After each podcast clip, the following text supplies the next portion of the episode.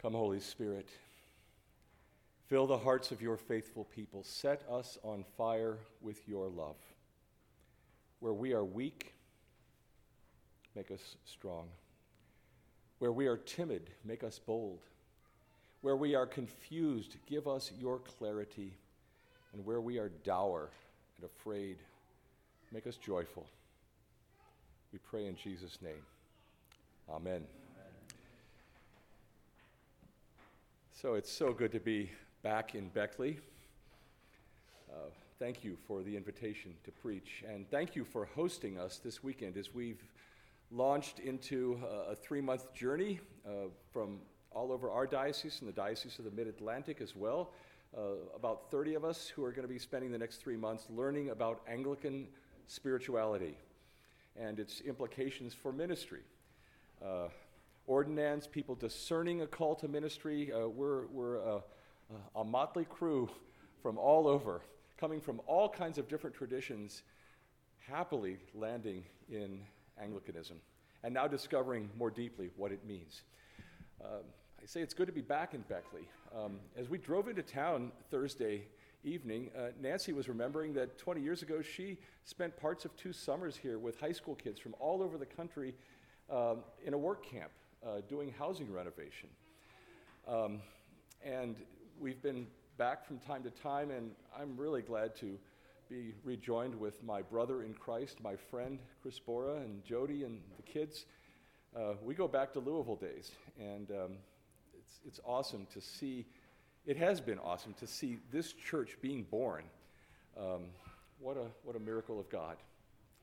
Uh, I celebrated and told our crew downstairs this morning when we met early that uh, there, just the continuity of God's work. Um, you will have seen that wonderful tapestry behind the baptismal font at the Easter Vigil. It's hanging downstairs. 35 years ago, that hung um, in a school cafeteria in Augusta, Georgia, as Nancy and I were planting Christ the King Lutheran Church. And now it lands here. God be praised. You know, when people walk into church, they've been beaten up all week. We live in a social environment in which we never quite measure up. We're soaked in an environment of criticism and comparisons, so much so that it feels normal. We're made to feel small at work, small in advertising, in almost every area of life. We swim in an ocean of criticism all week, and, and, and then we walk into church. That's why services uh, at one church in Nashville, where we live now, begin with this little call to worship each week. To all who are weary and need rest, to all who mourn and long for comfort, to all who feel worthless and wonder if God cares, to all who fail and desire strength, to all who sin and need a Savior, and to whoever will come, this church I know this about you. This church opens wide her doors and her heart and offers her welcome in the name of the Lord Jesus Christ. I'm so glad and grateful to have this gospel set before us this morning. The, the lectionary gives us just the right words from our Lord, perhaps the greatest invitation we could ever receive. Come to me, all you who are weary and carrying heavy burdens and I will give you rest. Take my yoke upon you and learn from me, for I am gentle and humble in heart, and you will find rest for your souls. For my yoke is easy and my burden is light. Thank you, Lord Jesus. Thank you for taking on our growing burden.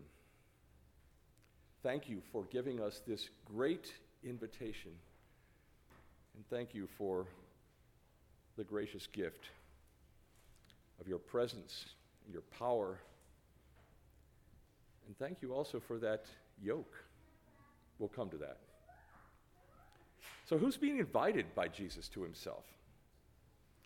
Those who are having a hard time of it, those for whom life is, a, is working hard and who feel overwhelmed. They're, they're fatigued and, and overwhelmed, exhausted, weighted down beneath their burdens, distracted, worn out, anxious, sleepless.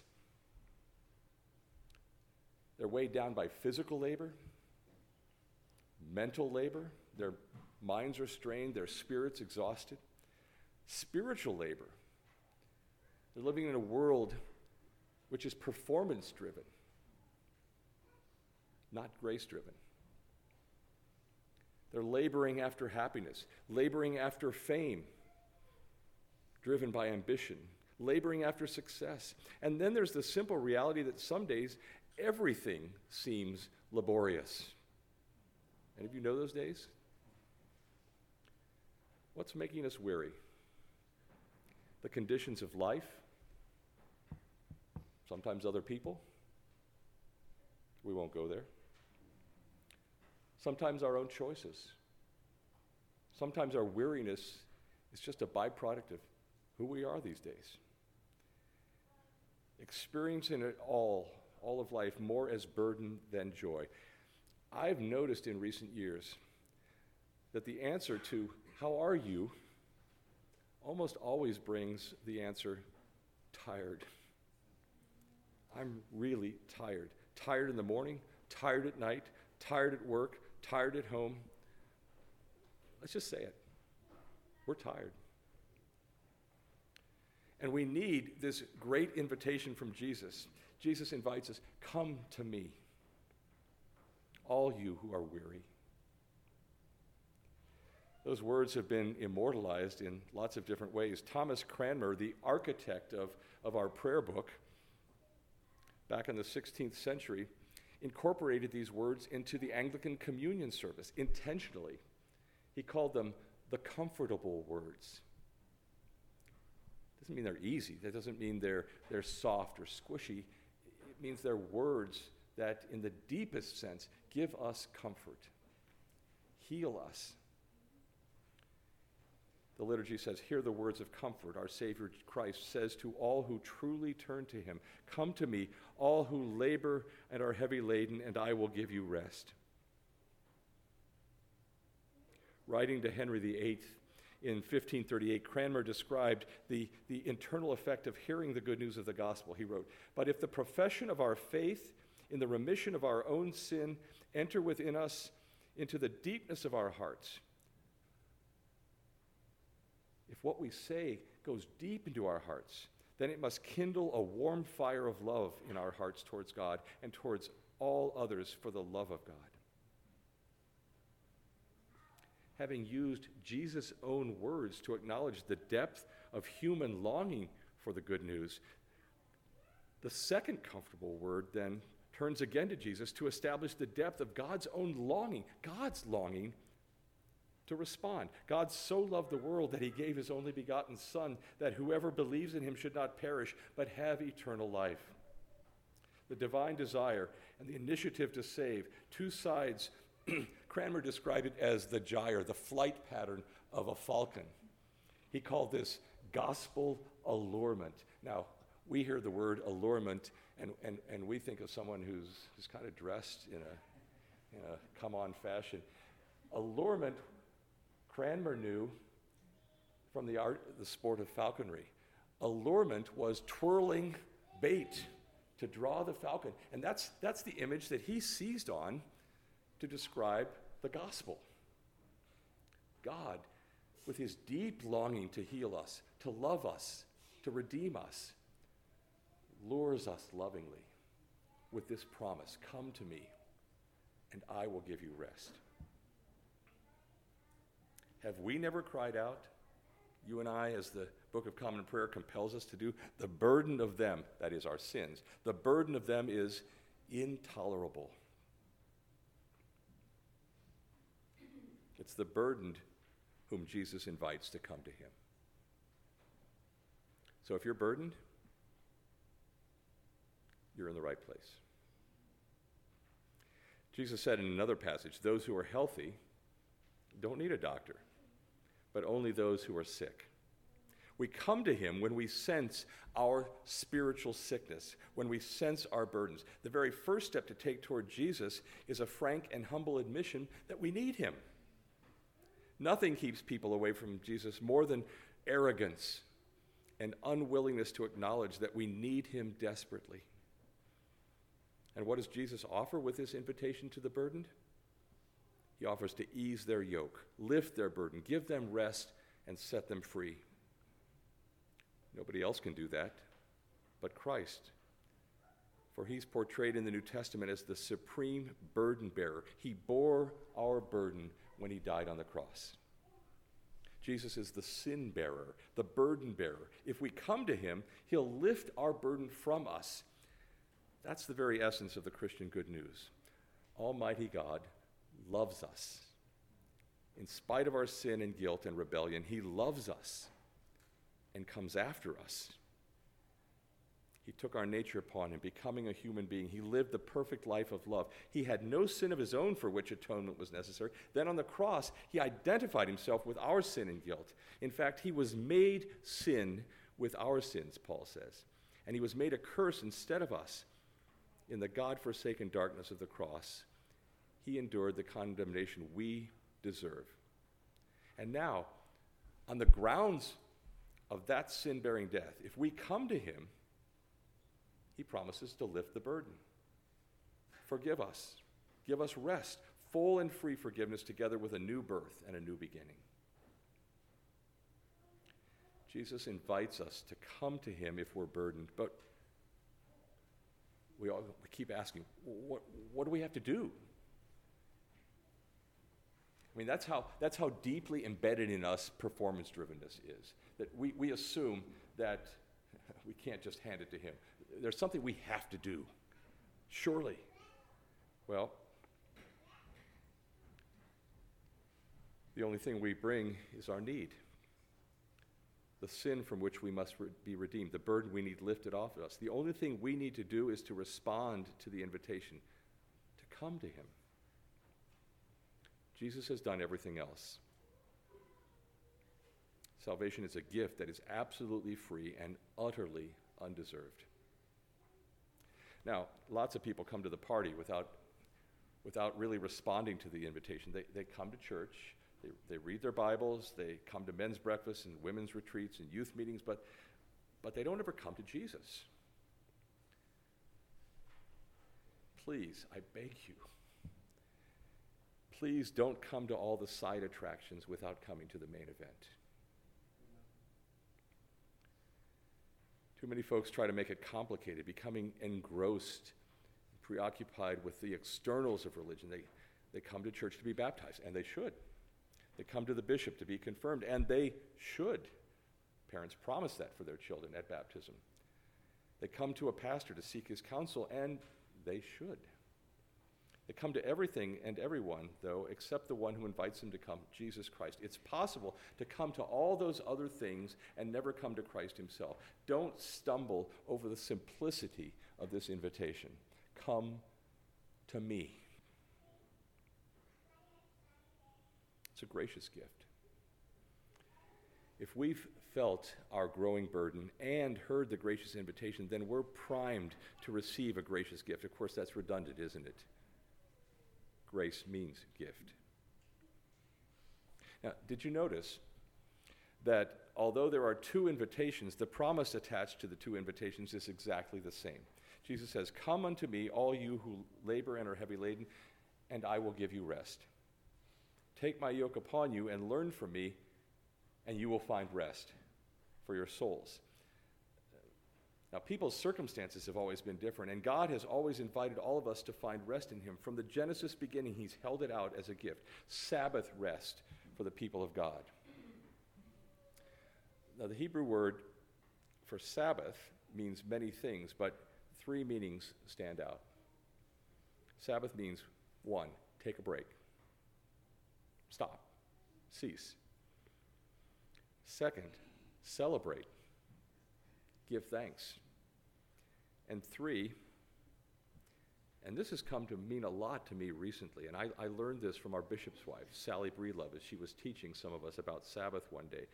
The third dimension of Sabbath rest, which Jesus promises, is let the present be imperfect. Be content with what's unfinished in your life, at least for a day. Will you take a break Stop your to do list for one day. Stopping is a way to trust God and to grow more discerning. You can indeed do what needs to be done in six days. Will you choose to celebrate? Goodness, beauty, and truth have not left this world. The insight to see and to say thank you is an offering to God that reshapes our lives. Gratitude may be the watershed choice we all make. All of who we are, according to Romans 1, flows from that decision. And finally, will you let the present be imperfect? Will you accept life as it is? God guarantees a future of joy, but for now we walk a pilgrim walk in a dimly lit valley. Will you submit to it being enough while you wait for the kingdom to come? You're invited to rest. From the beginning, it's what God has offered us. In Jesus, He reaffirms that offer. Come to Jesus, run to Jesus, rest in Jesus. But there's a little bit more, isn't there? There's that second part of the gracious invitation of Jesus Take my yoke upon me, upon you, and learn from me. Jesus invites us to take his yoke upon us. Lay down your burden, lay down your heavy load, load, learn from the one who regularly departed from the demanding crowds in order to go away by himself to a quiet place to pray. To take time to go to a quiet place is to acknowledge that the burden's not really yours to carry in the first place. The yoke that Jesus offers is a shared burden, and it's light because Jesus is the one who carries it with and for you. Christian life isn't just taking it easy and enjoying rest. When we come to Christ, He first eases our yoke, and then He fits His yoke upon us in its place. He's, he's not, he not only lifts our burden, but He places His burden on us instead. And that may sound like a contradiction. Wait a minute, you're going to take my load, now you're giving me another load? There are too many of us who want the rest without the yoke. We all want to lose our burdens, but we don't want to gain Christ's. Nevertheless, the two invitations of Jesus belong together, and we have no liberty to pick and choose between them. So, what's the yoke of Jesus? You, you know this. Some of you know this better than I do. Uh, a yoke is a horizontal wooden bar that got laid on the, the necks of oxen so that they could work in tandem. The, the Jews spoke of the yoke of the law because in the Old Testament, a yoke is a symbol of submission to authority. What Jesus meant when he said, Take my yoke upon you, he explains by adding, And learn from me. Not just about me, to take upon us the yoke of Christ is to enter his school, to become his disciples, to regard him not only as our Savior, but as our Lord and teacher, which includes submitting our minds and wills to his Lordship, bringing every part of our life under his sovereign control, and accepting his invitation to undertake with the great work he's accomplishing in the world, to liberate, to be liberated by bearing, to liberate us by bearing the burdens of others, and for us to take on that work to lift the burdens off other people we know. Not getting caught up in preoccupation with our own burdens so that we forget everybody else, or even worse, become a burden to them. We're called by Jesus to divest ourselves of our own worries and to accept Jesus' concerns for others in their place, to take upon ourselves a burden that actually lightens our load. Does that sound hard? It really isn't. It's the way of liberation because the burden we lose when we come to Christ is heavy, but the burden we gain when we come to Christ is light. A yoke is a work instrument, what we might think tired workers least need. They need a mattress or a vacation, not a yoke. Jesus realizes that the most restful gift he can give the tired is a new way to carry life a new way of bearing responsibilities. Realism sees that life simply is a succession of burdens. We can't get, we can't get away from them. Thus, instead of offering escape, Jesus offers equipment. Taking his yoke means obedience to his teaching, as that teaching is given to us in the gospel. That obedience will develop in us a peace and a balance, a way of carrying life that will give more rest than we now find ourselves able to experience. Learn from me, not merely about me. Take my yoke, meaning take my word. Take my person, take me, take my Sermon on the Mount upon you. Let me speak to you through it. Take my word upon you. Let me be your personal teacher through it. Every time we listen to Christian exposition of the word from this pulpit and attend to it with reverence, we're receiving instruction from Jesus himself. Every time we hear or read Scripture with faith, we're sitting at Jesus' feet. The Lord's Supper is the most personal learning of all, for here Jesus even physically touches us. And he attaches a simple promise, and you will experience refreshing deep down in your lives. As we listen to Jesus and find that his lessons are a better way to live, his gentleness is relaxing us, and his simplicity is refreshing us. Rest There are finally no techniques for the renewal of Christians or congregations. They're simply taking Jesus at his word, wearing his yoke. Tish Harrison Warren, who's an Anglican priest and a New York Times columnist, wrote a lovely book called Prayer in the Night. It's devotional reflections on Compline, the prayer at the close of day in the Anglican Book of Common Prayer. She writes, Praying Compline, praying at the close of day, we ask that God give rest to the weary as Jesus promised he would. Jesus calls the weary to himself, not the self sufficient, not those with proper religious credentials or perfect Instagrammable lives, but those exhausted from toil, from just getting through the day, those burdened with heavy loads, weighed down by sin and sorrow, not the confident and successful. He says, Come to me. In the name of the Father, and of the Son, and of the Holy Spirit. Amen. Please stand. Let's confess our